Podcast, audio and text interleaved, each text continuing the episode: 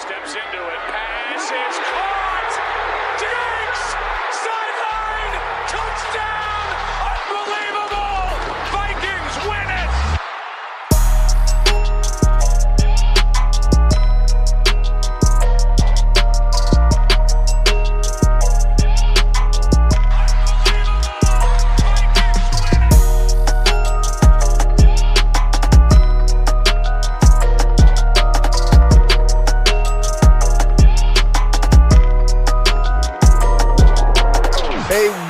Back to the Unbelievable Podcast. I am BJ Reidell, back here with my guy, Drew Mahowald. And today, well, we've got a bit of a combination episode for you here. Um, we had a bit of technical issue um, earlier this week when we had the opportunity to um, discuss the Vikings loss to the Dallas Cowboys.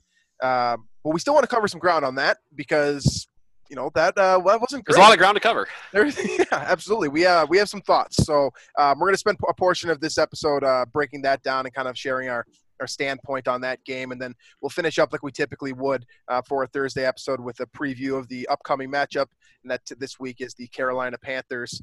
Uh, and then we'll finish up with our picks. So that's kind of the game plan for today. Uh, should be a fun one. So let's get right to it here.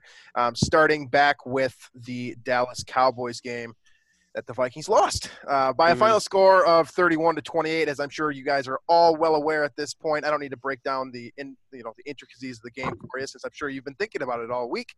Um, and the reason why you've been thinking about it is because, in my opinion, and I'm going to start with this right here, I think that that game signaled the end of the Vikings season. They that was the that was the day the Vikings died, right? And we just spent about a month talking. You know, being optimistic, getting excited about this team. Talking ourselves back into Exactly. a, a chance, yeah.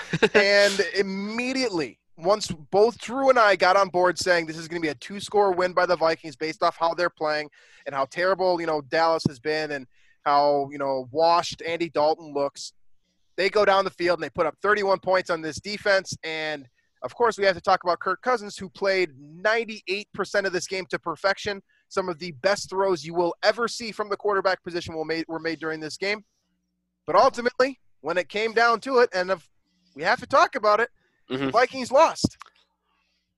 and that's i mean that's uh, uh, it's going to be on him or at least he's receiving a lot of the blame for that and um, there's a bunch of different angles to go with this right um, you know kirk cousins played arguably the game of his uh, career as a viking really. I, I believe going into that final drive he had like three complete passes and two of them were throwaways He was Something 20 like that. 23 at one point. yeah so and i think that's what the line that I was, i'm thinking of. It might have been he ended up 22 for 30 i don't know what it was but um, he had he was extremely efficient uh, throwing the ball throughout the game. And like you said accurate all over the field you know the dimes to jefferson down the field both on that fade route down the left sideline and then you had, you had the touchdown throw to him you had Thielen multiple times on perfectly accurate balls um, he was also moving around a lot. You know, he was creating plays with his feet, which is not Kirk Cousins esque. So a phenomenal game by Kirk Cousins, and then of course the you know crunch time drive that stalled, partly because Justin Jefferson dropped that crossing route. Absolutely,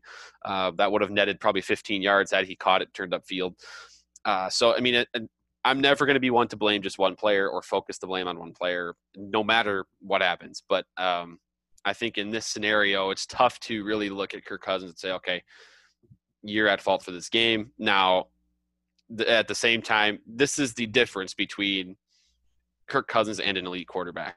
And no, I don't want to compare Cousins and like Patrick Mahomes, for example, right?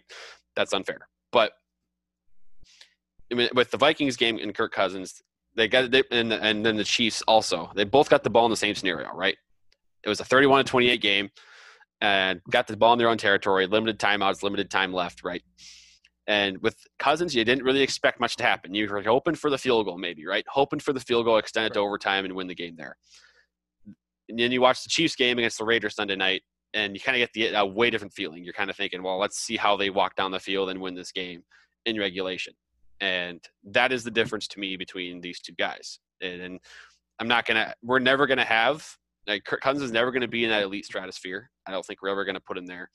But that's just the problem with that is is people, you know, with the contract and the money he's being paid, a lot of people say, okay, your your quarterback should be able to do a Mahomes type thing there in that scenario, and repeatedly Cousins does not. And so that's where the the problem lies for a lot of people with Cousins.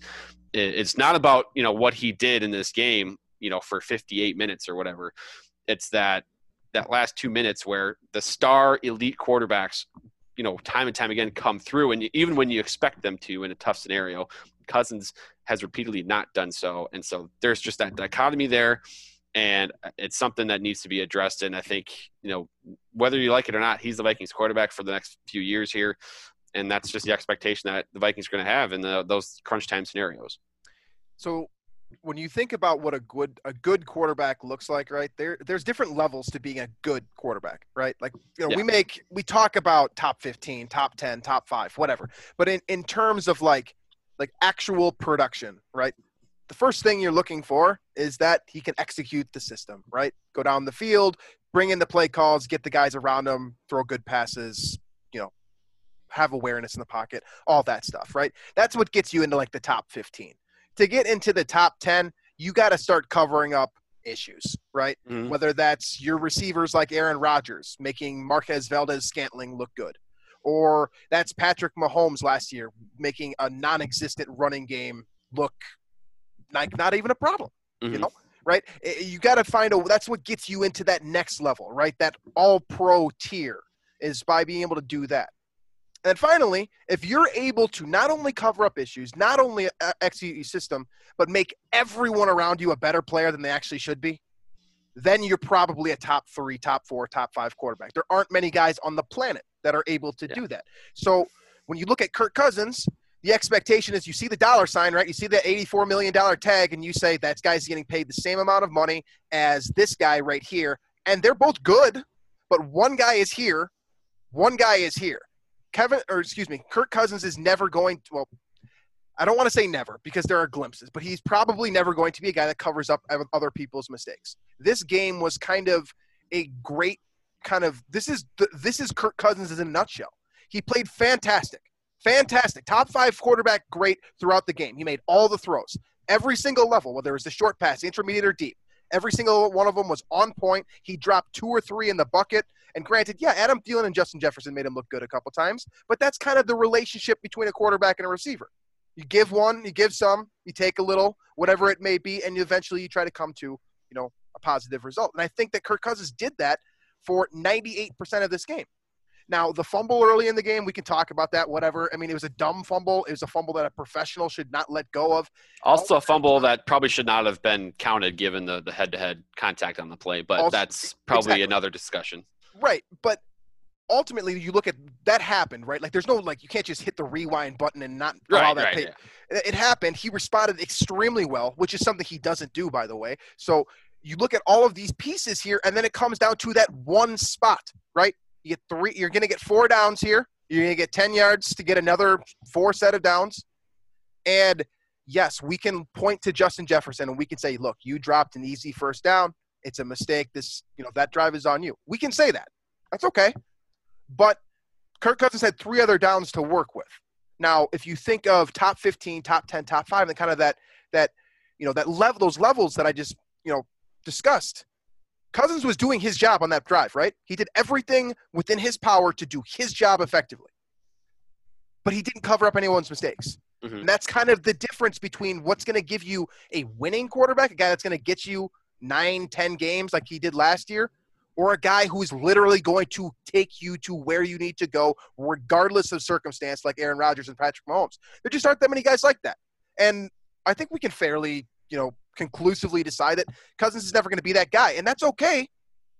But it's just the problem people have then is game. yeah, the people pro- the problem people have is the contract that right. goes along with Kirk. Like he is one of those guys, and it's just that's the issue. And so you mentioned covering up issues, right? I, I brought up the Mahomes game Sunday night against the Raiders because the Chiefs had very similar problems that the Vikings did against the Cowboys, where the defense could not stop anything, right? Like right. Derek Carr and the Raiders offense marched down down the field against the Chiefs the whole game, scoring points, uh, you know, responding at every chance they got. Um, in a, in a way, I think it, it wasn't quite as in a dominant fashion because the Cowboys benefited from like field position and special teams miscues, but um, Cowboys did it the same way where they just kind of scored, you know, basically every time they got the ball, and it was up to Kirk to respond you know, no matter how much time is left, how much, Right. uh, you know, whatever the case may be. And so he had like it was, you know, Patrick Mahomes covered up the defensive issues. He covered up the fact that offensive linemen were hurt. He covered up the fact that you know, a couple of his top receivers were hurt, and you know they ended up winning the game. And it, there wasn't really a doubt either that they would win the game. And you know, once the Cowboys scored that last touchdown with a minute and a half left, it seemed like the writing was on the wall for this game. And so there's just that significant difference. I think that's the one big discussion piece that there is from this game. Uh, you know, is is is Kirk Cousins, and it's of course it's going to be Kirk Cousins in every game, but like the, It's always the off- quarterback. this offense is so efficient and so elite that it, it really is. It, it is. It's it's frustrating that they're four and six because the efficiency at which they move the ball, even the fact, given the fact that their offense is so old school and you know run first, even though how efficient they are in passing the ball, and there's there's so many issues that can be corrected. They're still among the best offenses in the NFL, and they're still four and six. And they're still finding a way to lose to the Dallas Cowboys at home. It's frustrating, and it's not all on Kirk. It's not, but that's that elite quarterback discrepancy. That an elite quarterback will go down there and get a field goal and send that to overtime at the very least. Kirk didn't do that.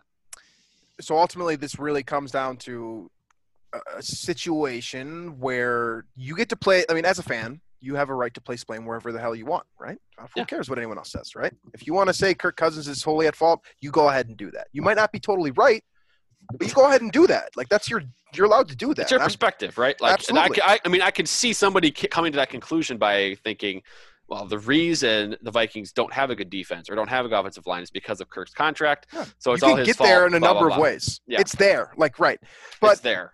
The, the the issue that I have here is that I guess this is a matter of your expectation versus what is reality.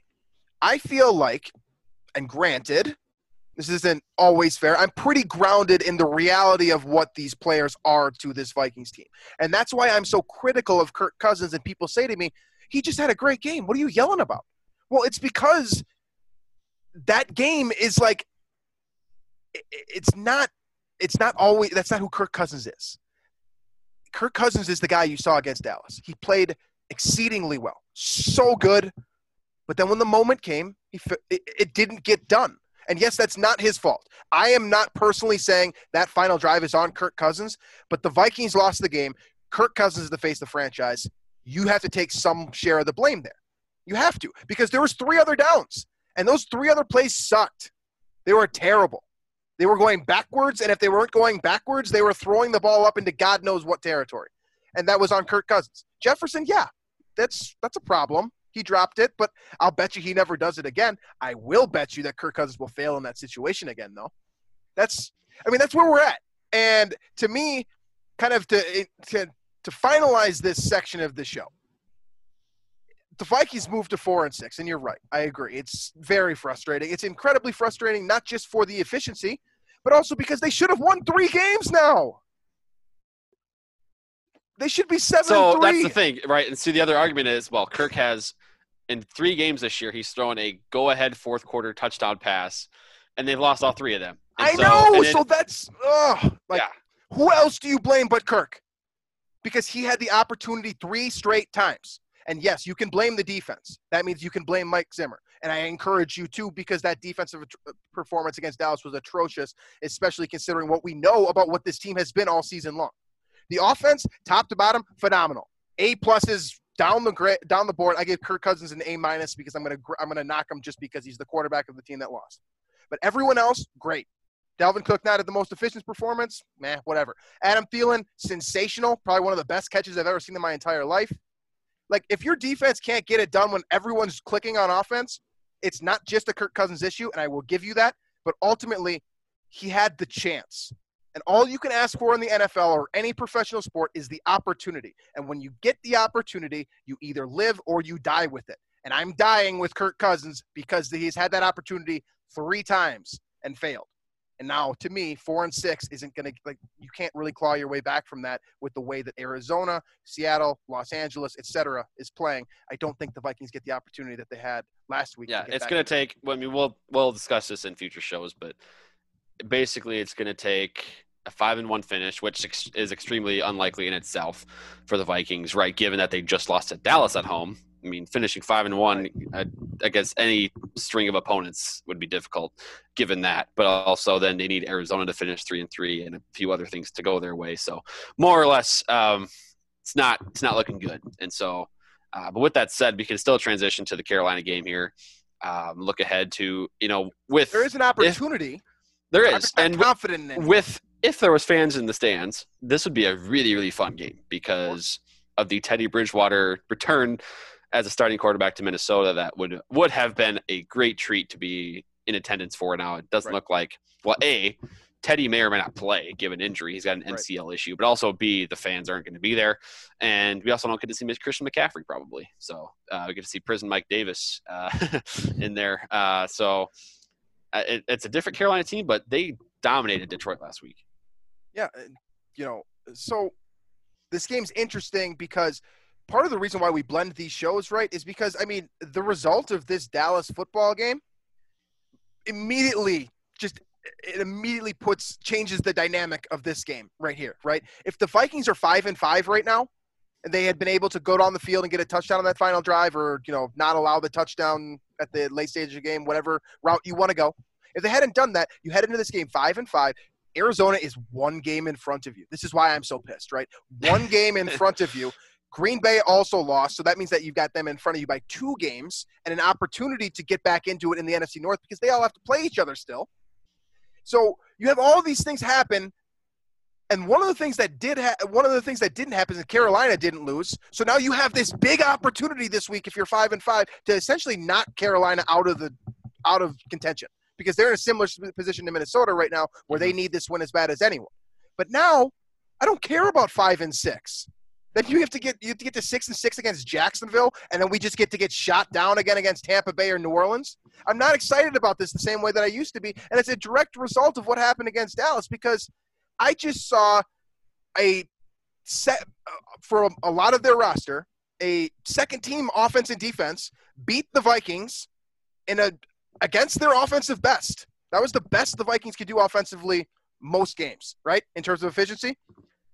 And now they have to do this against, you know, Mike Davis isn't bad. He's by no means, you know, what I thought Andy Dalton was to Dak in mm-hmm. comparison to Christian McCaffrey. He's going to get yards and he's going to play well. And I don't care if it's Teddy or PJ Walker either, because I think they're very similar styled quarterbacks. And yes, I do think that Teddy Bridgewater is one of, you know, a lot better and probably more consistent because he has more time playing the sport at a professional level. But PJ Walker looked really good. So I'm scared of that too. And he probably moves better than Bridgewater does at his at this point in his career. So this might be a disaster for the Vikings once again. Mhm. So again, The, the the Carolina Vikings- offense has weapons, man. It- It's they do. wi- even without Teddy, even without McCaffrey, like you have that receiving core. You have Robbie Anderson, you have DJ Moore, you have Curtis Samuel, who has kind of turned into their like their like gadget player type He's version Cordarrelle of like Patterson. yeah, Percy Harvin is what I thought of. Yeah. Is I mean, you know, the guy who will line up in the slot, he'll line up wide, he'll line up in the backfield and take handoffs. He'll do all those things for Carolina. So that I mean, this offense presents challenges, and for a team that looked putrid, you know, against Dallas, right? Like, I mean, how about that Chris Jones? Was it Chris Jones? I think tackle attempt on the Pollard uh, touchdown run. Right. Worst thing I've ever seen. Right. Um, you could go down the line. Really, out, anyone outside of Eric Kendricks, you could say played a poor game for the Vikings defense. Um, and so That includes Harrison Smith, who looked awful, by the way, last he week. he guessed Dallas. wrong a couple times, and it really hurt. Uh, so the well, also the, the the the flag on that hit was also kind of dumb, but that's beside the point. So I think the Vik the the Panthers offense this week presents a tougher challenge than the Cowboys offense just did. Despite I think both teams have a lot of playmakers, right? The receiving cores are both really good, um, and I think you know I trust like I mean Mike, like you said, Mike Davis is pretty good, um, and, and uh, whether it's Teddy, whether it's PJ Walker, this Panthers offense can play, and so I. I uh, I'm concerned about the Vikings defense in this one. And it's weird because going into the Cowboys game, they were gaining momentum. They had shut down a couple of teams pretty well. And then you let Andy Dalton kind of do more or less what he wanted. Granted, the field position battle sucked, but you know, Right. let Andy Dalton kind of get what he wanted. And uh, now you got, you know, another highly skilled group of, of playmakers coming into town. Absolutely right, and you think about kind of the issues that were presented by Dallas last week, right? We talked all about those the three wide receivers that can all make a difference in that game. And I think Michael Gallup was really the only one that wasn't much of a factor. Um, obviously, CeeDee Lamb comes up with the, the biggest catches, but uh, you're right. This is a similar situation here where you got three competent wide receivers, and uh, what makes me most nervous about Carolina specifically uh, is the fact that all three of those guys that you just listed, Moore, Anderson, and Samuel, are among the best in the league at being deep threats in Mhm. terms of catching the ball downfield and making it really hurt. Uh, those three guys are, you know, next to Tyreek Hill. Really, that's it. About um, in terms of 30 plus yard completions, which is, you know, that's a great way to beat the Vikings right also now. throw like Justin Jefferson in, in that conversation as well. I mean, for Could. 20 yard receptions and 30 yard receptions, yeah. Yeah. Um, my point being, though, is that I think that this is an offense that is more difficult to keep up with than people give it credit for, even with McCaffrey out of the game. Um, so you look at kind of this game as a whole, right? What does this game mean? What do the Vikings have to do? Um, what opportunities do they have, and what disadvantages do they have? This is the last chance, and that's the name of this episode, by the way, because this is the last opportunity for this football team in Minnesota. If you Yeah. lose one more game, it's basically over and if you lose two more, it is officially over. So you've got a little wiggle room. And this is understanding really that there don't. is two games at Tampa, at New Orleans on the schedule. So like Right. it's already probably over anyway Right. because of that. But this is we're we're we're hanging on for dear life here. We're on life support. Right. And this is this is a game that is an absolute must win. If there, I mean, these are all must wins at this point. When you go one and five to start the season, you're in must win territory no matter what the rest of the year. Right. But you got a Carolina game at home. This is another one of those like probably should win games because their defense isn't very good. Um, Right. But it's just it's you, though that should win type of philosophy mentality doesn't really seem to work against the Viking or excuse me with this Vikings team. They lose a lot of games that they should win, and they also have won games that they should not win. So uh, there's football's weird. The Vikings are weird. I don't really know what to expect. I really don't know what to expect this weekend. I, I seriously have no idea because I, I this team has given me any range of outcomes that you couldn't expect from a team. So I don't. Do you have any ideas? I mean, so this you're right. I mean, football is it's like this every Sunday. By the way, we pretend it's not. We pretend we can predict predict what's going to happen, and I mean, true. really, we can't. But it's it is an an- any given Sunday thing, and really, the sooner you learn that in your football uh, fandom, the better off you'll probably be. Because really, I mean, anyone could be It anyone. applies to any team besides the Jets, pretty much. Yeah, pretty much. Um, but these are professionals, right? And the Vikings, regardless of if it's Teddy Bridgewater or PJ Walker, I think he, both quarterbacks present similar issues. I don't want to focus too much on that position specifically because we are recording on Tuesday ahead of the Thanksgiving holiday here, um, so we're not sure which one is going to be the starting quarterback this week. Uh, but that being said, like I, you know. Bridgewater and Walker, mobile quarterbacks. You know, everyone here that's listening to this show is familiar with Teddy Bridgewater. I don't need to break down his strengths and weaknesses. You guys know that. Um, and Walker's a lot of the same thing, except for he's a little bit more adept throwing the ball downfield. So really, I'm more concerned with Walker being the starting quarterback. If I'm picking for Mike Zimmer, I want to I want to play Teddy Bridgewater because I know Teddy Bridgewater. I Mhm. don't know PJ Walker. So that's something to keep in mind here as we get throughout the week here. If it is Walker, I think he really does give a Carolina a better advantage in this specific week than Teddy, Bridgewater could. Now, with that being said, it doesn't really matter who's throwing the ball as long as these guys are catching it, right? Um, and they do have the pieces that we went through, but there are some also some very big weaknesses in terms of just offensive efficiency with this team, right? They don't have the most productive offensive line. They do have major holes. They don't have the most adept route runners in the league, though I will give DJ Moore some credit because I think he's gotten very good at running that up and out. It's about as dangerous as he can be. Um, but Robbie Anderson is basically a vertical guy, and you know, kind of a like a screen guy. He's a two he's a two trick pony in my opinion. So you can slow him down if you're smart enough, in theory, by scheming away from just scheming Robbie Anderson out of the game. I think you can do that. Um, Curtis Samuel is next to impossible to prepare for. You don't even know what you're going to get. It's like you said, it's like preparing for Percy Harvin because he could line up in the backfield and he can line up in the slot or out wide. It doesn't matter. To me, the difference in this game is how you control DJ Moore and Curtis Samuel because you're going to get some production from Mike Davis, but it's not going to be you know, in the form of a 60 yard breakaway touchdown. He's more of like a churn and burn kind of guy Mm-hmm. where you're going to get three, four, five yards per carry consistently throughout the game. And he'll probably finish with like a 3.9 yards per carry average and a touchdown. He's not going to be the guy who decides this game. To me, it's going to be this offense and how they deal. Because let's be real here the Vikings really lost last week, like truly because of their defense. If the defense allows the 20 points, the Vikings win, right? They would. And, you know, I understand that Kirk Cousins had the chance, but if the Vikings just defense just, you know, didn't allow that last touchdown or didn't allow the touchdown before that or Or the if- touchdown before that. or the touchdown before that. I mean, we could we could do this. We could play if then whatever. But ultimately, to me, the defense is the biggest issue for the Vikings right now, and I think Carolina has the playmakers to make it hurt, even without McCaffrey in the lineup. Now, you flip over to the defensive side, which was what you were talking about. They're very weak defensively. They have, and granted, this last week would kind of be an uh, would be kind of an outlier, but they're in terms of pressuring the quarterback, they've been awful all season long. I know they were able to get after Max Matt Stafford last week, but generally, this is a terrible pressure team.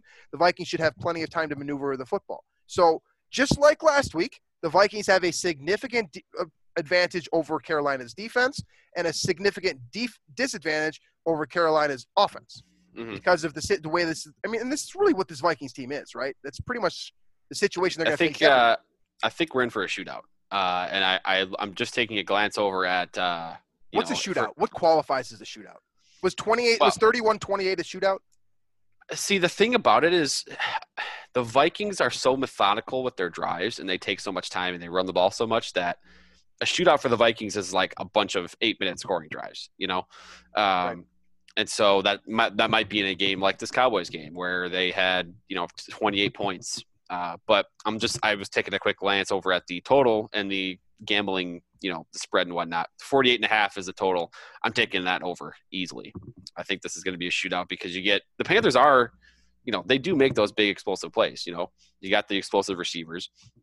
Yeah, I think you have a quarterback in Walker who, if he if he's the starter, will take more shots down the field.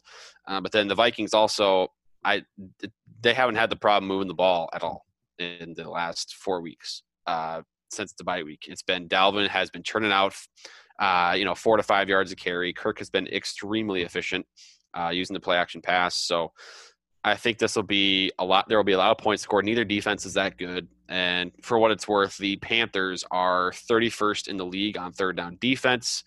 Um, they are 24th against the uh, run and and 20th against the pass. So not a great defense uh, on Carolina's side of the ball, and that is including a shutout last week against Detroit. So before that, I mean, look at their point totals, what they've been giving up. Last 46 week is definitely an 33 right i mean before that they got 46 at tampa bay and then 33 25 27 23 so and then they had a couple other 30 plus point uh you know uh games earlier in the season so defenses gives up points. Vikings are good at scoring points and doing so efficiently. I think there'll be a lot of points scored in this game. It's going to be about uh really which quarterback does the most with kind of their last couple chances in that fourth quarter. And of course as we know with kirk cousins that might not be the best bet for the vikings. Right. Right. So, um, in the spirit of kind of pressing through here, um, as far as the defense goes, like you're right. Like those numbers, those objective figures tell, tell the whole story, right? This isn't a very good defense. In terms of guys that can still make it hurt, Kirk Cousins has a way of finding them, doesn't he? There's three guys to me, one at each level, that stand out. Brian Burns, who's a second year player, high draft pick last year coming off of the edge. He had two sacks last week. Um, he flashed potential last year as well. I think that you know in a, in a couple weeks from now, if he has you know getting closer to eight, nine, ten sacks, we may turn ar- we may look at last week's performance against Detroit as kind of the moment where he sort of turned it on and took it to the next level and became a more consistent player. So I would keep an eye on Brian Burns specifically coming off of the edge. He's a dangerous pass rusher, and I think he has the potential to screw up what Kirk Cousins likes to do, and that's stand like a stone in the backfield and throw deep to Jefferson and Thielen. So keep an eye on him. The second piece is Shaq Thompson, who's the weak side linebacker on this team. Um, if you've been following my sports coverage since like 2014, you know that I love Shaq Thompson and that he was one of my absolute favorite prospects that I've ever had the opportunity to to look at. And I really wanted him for the Vikings, and that and part of that is because I didn't know that Eric Kendricks existed. And part of that is that I thought that Thompson would be a better version of what Eric Kendricks is, and he hasn't been. He's still a very good player, but the ball skills is what or what stood out to me at Washington, and I think they still exist now in Carolina. Uh, and he's he's a very good mid-level defender that can can cover both running backs and tight ends, which you don't really see from a ton of linebackers in the the professional rank right now. I think that he is a you know if you think of Eric Kendricks as Coca-Cola soda, I would consider Shaq Thompson to be like an RC Cola version because you're getting the same type of skills. It's just not the same. Eric Kendricks is going to make crazy plays consistently. Shaq Thompson might flub one here or there. That's kind of okay. what I see, but I would keep an eye on him. And then the final one is the cornerback on the left side, Donte Jackson. Um, he's dangerous because he has great ball skills. He also gets beat and he likes to gamble. So to me, that's a coin flip with Kirk Cousins because if you're going to attack him, which I'm sure he will, because Reminds me another of another Jackson, Eddie Jackson in Chicago, who has gotten the better of Kirk a couple right. times. right. So I would keep an eye on those three guys. I think really to me, if they're not, if if they don't get anything or very little from those three playmakers, it's difficult for this Carolina defense to do anything. Mm-hmm. Like because those are really the three guys that I'm concerned about, and you know, uh, I suppose we'll we'll see how Mike Zimmer, or excuse me, I guess Gary Kubiak tries to neutralize those threats. I think Burns is probably the easiest to neutralize because you have to feel pretty confident with the left side of your your offensive line right now. Uh, or I guess it would be the right. I technically would be the right side, which I'm even more confident in. So, um, point stance. Um, I think that the the biggest issue to me is is Donte Jackson. I'm most concerned about him because he might get burned all night long, and then and might come up with the big play at the end because he has the propensity to do so. So those are my three guys to keep an eye okay. on. Uh, any final thoughts on this Carolina team? What could sink or you know save the Viking ship here in this game uh, before we go into our picks? I just think it, it's going to be about the Vikings defense. Uh, I, are we going to see the defense that showed up the three weeks prior to the Cowboys game, or are we going to see you know the defense that is basically nothing without Eric Kendricks out there, and the the one that uh, gave absolutely zero effort to try and tackle Tony Pollard on the touchdown run, stuff like that. So um, that's what I'll be looking to see, and I'm sure Mike Zimmer will hopefully kind of light a fire under them a little bit and uh, bring it back. So I even despite the Panthers allowing nothing against the Lions last week, I'm very confident that the Vikings offense will be able to move the ball and put up some scoring drives. It's just can the Vikings defense get enough stops against Carolina's offense. All, fair points. Um, let's make our picks here then. So all that all that being said, we know where the Vikings stand. Um, we know how important this game is uh, for a variety of reasons, right? If you're in the conversation that thinks top ten draft pick, you probably want the Vikings to lose this game. If you're on the flip side and still believe, which I'm sure there are a couple of you out there, uh, you still want to win this football game and you know have an opportunity to move to six and six next week against Jacksonville, who's also struggling. Um, I think that it's pretty clear here that the weaknesses for both these teams are very similar. And I think, you know, you have to feel confident the Vikings have the better group of playmakers, or at least the more established group of playmakers. Mm-hmm. Um, but is that enough? Can the Vikings get it done here against Carolina at home the way we thought they would two weeks ago?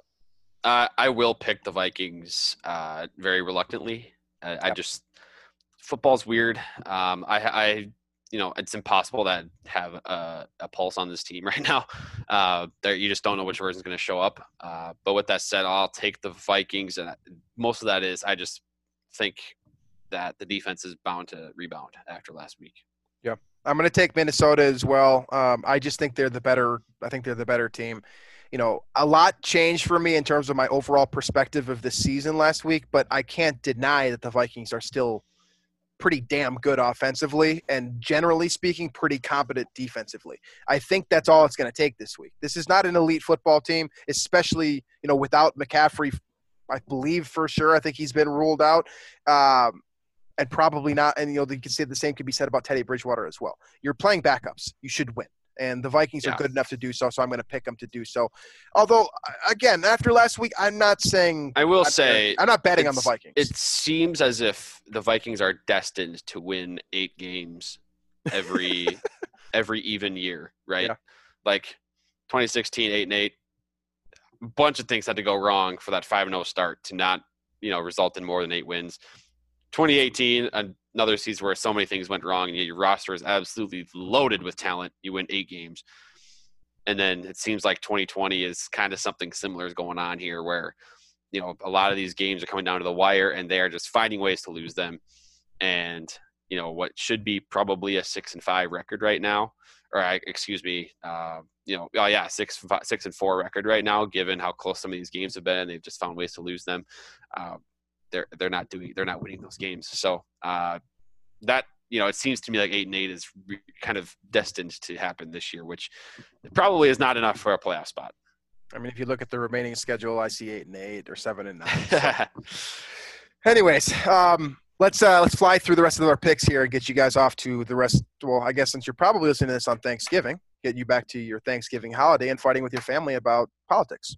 So I know you want to do that. So let's get through these picks here as quickly as possible. Uh, both of both Drew and I are on Minnesota this week, uh, for better or for worse. Uh, the rest of this slate, um, I will say, I think this is the worst game of you know the worst slate of football games that I've seen in a very long time. You're not missing much um, if you're not gambling this weekend. Um, in terms of viewer like value, I don't think there just isn't much this week in terms okay. of the quality of these perform of these matchups, in my opinion. So, uh, Houston at Detroit will lead us off here. You got two bad teams playing against each other with two really good quarterbacks. Uh, is it Deshaun Watson or Matthew Stafford that gets it done this week? Deshaun Watson is really, really, really good, and I will take Houston in that game because of that. Um, he's he's super, super good and it's it's actually astonishing how bad Houston is everywhere else. Like I feel bad for Deshaun you have to feel bad for him because you're right. He is the backbone of that team, and he quite literally willed his team to victory last week. What he have two rushing touchdowns and a couple passing touchdowns to beat New England, and that's knowing that Bill Belichick is scheming against you to take you out of the game because you got nothing else offensively yeah, mm-hmm. Watson's a very good good player. I think he's good enough to beat Detroit by himself, so I'm going to have to pick him as well. Uh, the next one here, we go to the NFC East, which this is in theory the most one of the more competitive games here, just because both these teams are in it. That's Washington and Dallas. But in terms of the quality of performance, this should not be a good football game. Andy Dalton, um, I believe, will be Alex Smith again this week. Um, who gets the better there? I'm going to take Washington. Uh, they kind of dominated Andy Dalton last time before he Dalton left the game for injury. Uh, I'll take I'll sort of you know pick Washington based on they seem to have Dalton figured out. Now I kind of thought the Vikings would uh, this past week and they didn't, but uh, I'll pick Washington. So I went over with you a couple weeks ago the when you have a game that's a toss up, right? Kind of how I determine toss ups, um, and one of them is always coaching. Uh, Mike McCarthy or Ron Rivera. These are two bad teams. I'm going to take Ron Rivera because I like the way he coaches a lot more. I know that McCarthy's successful. I also don't think he's smart or innovative at the at like the the position of head coach. So I'm going to take Ron Rivera's Washington football team. They they have been surprising me all season long. Um, Chase Young keeps getting get, keeps getting better, and Alex Smith. Like I thought he was going to be lucky to be like a guy who goes 10 for 14 for 110 yards. He's throwing for 300 every week. He looks yeah. good. I mean, they're throwing a lot too, but yeah. he's Even McLaurin they're I mean they're they're getting it done. So I'm going to take Washington as well. Um, in my opinion, this is the best game of the week. This will fall on Thursday night, um, or I guess tonight. Um, that's Baltimore at Pittsburgh. Lamar Jackson not looking great. Baltimore falling to pieces right in front of our eyes. Pittsburgh is one of the first 10 and 0 teams in recent memory. I believe what they're the fifth team ever to do so, or something like something that. Like that. Um, and they look really good across the board. Uh, who do you got in this one? So I don't buy the Steeler hype. Like I don't think they're in that. They're not the best team in the league, in my opinion.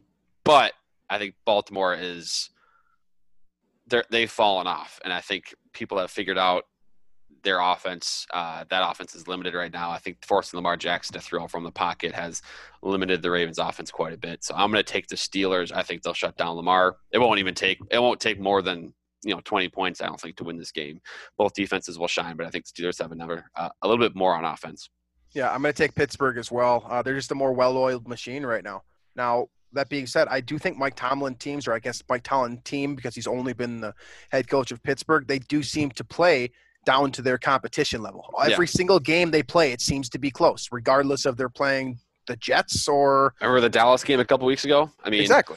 It was who was it? Garrett Gilbert that almost beat him. so. Right. So I think this one is more of a toss-up than I think we're giving it credit for, given this kind of the standard that maybe uh, take Baltimore Ravens plus five and a half yeah, I would probably take the Ravens with the spread, but straight up, I'm taking Pittsburgh as well. Uh, next one here Las Vegas at Atlanta. uh, has the potential to be fun, but neither of these two teams are either relevant. But uh, Derek Carr, Matt Ryan has the potential to be a shootout. Who you got in this one? Atlanta looked really bad against the Saints, and for that reason, I'm taking Las Vegas. They Las Vegas is sneaky, kind of kind of gritty. Uh, I like them, and so I mean, yeah, the Falcons are just bad, and I, I hate saying that because they destroyed the Vikings. But the Raiders look competitive enough to win this one. Yeah, um, I do. I think that you know. I think Atlanta is kind of like the Vikings, where it's like some weeks you're like, "Wow, why isn't this team more competitive?" And then other you're weeks right. you're like, That's "I probably true. understand." So um, I do think that this is a week where they look like hell, though. So I'm going to take Las Vegas as well. I think they're the safer Back to back weeks where they look like hell. um, next one here, we got the Los Angeles Chargers heading to Buffalo to take on the Bills. Uh, you know, competitive football game in theory. Justin Herbert's a hell of a lot of fun to watch. Uh, the Bills are coming off of bye, so they seem to be, in theory, would be more well rested. Um, who gets it done here? Is it Josh Allen or the rookie Herbert? I'm gonna take Josh Allen the Bills. There's just better players on Buffalo, um, and you know the Chargers are still kind of struggling and to to figure out how to win games at this point. And so they almost lost to the Jets last week. Uh, so I'm gonna take Buffalo. Yep, I'm going Buffalo as well. Uh, they're the safe pick. Los Angeles just hasn't been consistent all year. Uh, and this is where we start to really get into some fun ones here. Uh, the New York Giants against the Cincinnati Bengals. Uh, no Joe Burrow. Daniel Jones has been better. Um, who you got in this one? I'll take the Giants. Uh, they they're gonna be four and seven, sneaking back into the NFC East. I mean, that division's hilarious. Yep. Uh, and they're it, it's it's great. I, I'm taking the Giants just because the Bengals have Ryan Finley, I think, at quarterback. Yeah, yeah. Uh, I'm going to take the Giants too. I think they're the safe pick. Uh, I'm not. Imagine saying that three weeks ago. Oh, I'm gonna take the Giants for the safe pick. Yeah. I mean, without Joe Burrow, Cincinnati. it's, it's true though. Yeah, I mean, I, I totally agree with you. Yeah. Um, all right, the next one here Tennessee and Indianapolis. That one has the potential to be some fun in the AFC South. Um, I think I have an idea of where you're going with this one, but you want to confirm So- it for me? The Titans can never beat the Colts. Like it's it's it's really unbelievable. Really? Uh, they they never do. Uh, It's it's kind of strange. Uh, I'm going to pick the Colts here, and which is very anti or against sort of my Titans fandom, I guess. And it's not really a fandom, but I just kind of really like Vrabel and the way that they do things. But they can't. They they. It's just been a it's a historical thing with the Titans. They just can't beat the Colts for whatever reason. So I am going to pick the Colts. I'm going to take Tennessee just because you took the Colts. I was going to take whatever team you didn't, to be honest with you. So I think this is a toss up. This is a good matchup. This is one of the few good matchups this week. So you could I'll say those Tennessee. quarterbacks are kind of similar too. I know you like to go to that as the next sort Yep. of the next uh, step in your decision making process. But Rivers and, and Tannehill are kind of similar there. Yeah. Yeah. Absolutely. Arizona at New England is the next one here. Cam Newton and Kyler Murray. Uh, it sounds fun on paper, but New England, man, I don't really know what kind of like who they are. So who you got in this one? Yeah, I don't know what they are either. Uh, I'm going to pick Arizona. Uh, obviously, for the Vikings' sake, if you're still hoping for Right. uh, a playoff spot, you're really rooting for New England in this one. But I will take the Cardinals here. Yep, I'm going to take Arizona as well. Um, I just I, that's what I said before. It's just that's it. Like I can't pick New England confidently right now. I can feel better about what Arizona is doing because it's they've been pretty consistently a top five offense all year. Yeah. So I will I'll say once again, I will be optim- not optimistic. I will, I will be back in on the Vikings playoff hopes if the Vikings win and the Cardinals lose to the Patriots. I'll be like back in it, which is going to stink because I know I'm going to be let down again. But I will be back in. I think I'm with you, but I guess we'll find out next week. Uh, this next one here is not a game that we're probably going to pick. It's Miami at the Jets. Um, I assume we're both going Miami here. No Yeah, I don't care who plays quarterback for Miami; they're beating the Jets. but yeah, I'm with you on that as well. Uh, Cleveland at Jacksonville here, another one that probably doesn't plan to be competitive. Cleveland looks pretty good. Jacksonville looks pretty bad. Um, can Jacksonville get the The upset? or- Browns, Kevin Stefanski is going to be eight and three if they beat Jacksonville, uh, and they have done it by winning ugly every week Yeah. because they keep playing home games where it's like 20 degrees and a 40 mile an hour wind. So, but hey, credit to Stefanski, he, he keeps winning them.